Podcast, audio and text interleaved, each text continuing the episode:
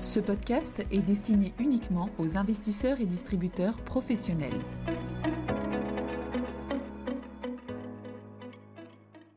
Bonjour à tous. Aujourd'hui, nous allons parler de démographie et évoquer le rapport 2022 sur les projections démographiques qui a été publié par les Nations Unies en juillet et qui est toujours un événement. Alors, ce rapport est tellement riche qu'on pourrait en parler pendant des heures, voire des jours entiers, mais nous allons aujourd'hui nous focaliser sur les grandes lignes, quitte à revenir sur certains thèmes dans des podcasts ultérieurs. Tout d'abord, parlons de la taille de la population. Selon le rapport, la population mondiale atteindra 8 milliards d'individus vers le 15 novembre 2022. Un élément remarquable ici est que la population mondiale croît de moins en moins vite. Elle a même augmenté de moins de 1% en 2021, ce qui n'était jamais arrivé depuis le début des statistiques des Nations Unies en 1950. Cela est notamment dû à une amplification de la baisse du taux de natalité. En 2021, le nombre d'enfants moyens par femme est tombé à 2,3 au niveau mondial, alors qu'il était encore de 2,5 sur une bonne partie de la décennie 2010 et de 3,8 en 1980 par exemple. Les projections médianes des Nations Unies, qui essayent d'anticiper au mieux l'évolution future de la fertilité, anticipent que la population mondiale serait de 8,5 milliards en 2030, 9,7 milliards en 2050 et 10,4 milliards en 2100. Mais ces projections sont extrêmement sensibles à l'évolution du taux de fertilité. Dans le cas d'un taux de fertilité un peu plus faible que prévu, la population mondiale atteindrait un pic vers 2050 légèrement en dessous de 9 milliards avant de baisser assez nettement sur la deuxième moitié du siècle. Ensuite, parlons de la localisation de la population.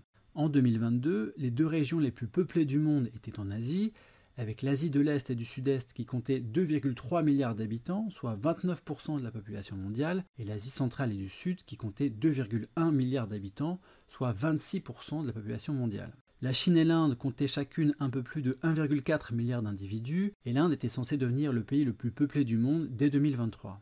Selon les projections des Nations Unies, plus de la moitié de la hausse de la population mondiale d'ici 2050 serait concentrée dans 8 pays seulement, la République démocratique du Congo, l'Égypte, l'Éthiopie, l'Inde, le Nigeria, le Pakistan, les Philippines et la Tanzanie. Le Nigeria serait ainsi le troisième pays le plus peuplé du monde en 2050, ex aequo avec les États-Unis, vers 375 millions d'habitants. La population de l'Europe, elle, stagnerait entre maintenant et 2050. Un fait notable ici est que les pays les plus pauvres du monde font partie de ceux dont la population va augmenter le plus rapidement, ce qui va poser un certain nombre de défis. Le rapport des Nations Unies insiste aussi sur le vieillissement de la population mondiale. La part de la population mondiale âgée de plus de 65 ans devrait passer d'un peu moins de 10% en 2022 à plus de 16% en 2050, avec des disparités marquées selon les continents. En Europe et en Amérique du Nord, c'est près de 27% de la population qui aura plus de 65 ans en 2050, contre moins de 5% en Afrique subsaharienne. Un chiffre édifiant, en 2050, le nombre de personnes de plus de 65 ans dans le monde devrait être à peu près équivalent au nombre d'enfants de moins de 12 ans. Le rapport insiste aussi sur le dépeuplement d'un certain nombre de pays. En effet, la population de 61 pays devrait baisser d'au moins 1% d'ici 2050, soit à cause d'une faible natalité, soit à cause d'un fort taux d'émigration. Le rapport souligne d'ailleurs l'importance des migrations internationales. Pour les pays riches, l'immigration nette a contribué à une hausse de la population de 80 millions d'individus entre 2000 et 2020, ce qui est plus que le solde naturel, c'est-à-dire la différence entre les naissances et les décès, qui n'a contribué à la hausse de la population que pour 66 millions d'individus. Sur les décennies à venir, l'immigration nette sera le seul contributeur à la variation de la population dans les pays riches, car le solde naturel deviendra négatif, avec plus de décès que de naissances. Enfin, le rapport met en avant une baisse de l'espérance de vie à la naissance au niveau mondial en 2021 pour la deuxième année de suite, principalement à cause de l'épidémie de Covid. L'espérance de vie à la naissance au niveau mondial est désormais de 71 ans.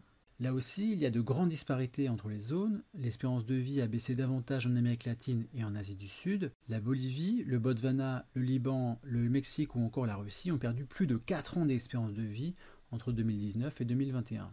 A contrario, l'espérance de vie a augmenté de plus d'un an entre 2019 et 2021 en Australie et en Nouvelle-Zélande, car la période de Covid a conduit à une plus faible mortalité pour d'autres causes de décès que le Covid.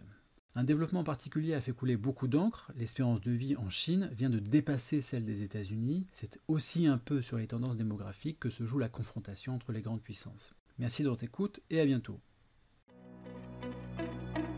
Communication promotionnelle non contractuelle. Les commentaires et analyses reflètent l'opinion de CPRAM sur les marchés et leur évolution en fonction des informations connues à ce jour. Du fait de leur simplification, les informations données dans ce podcast sont inévitablement partielles ou incomplètes.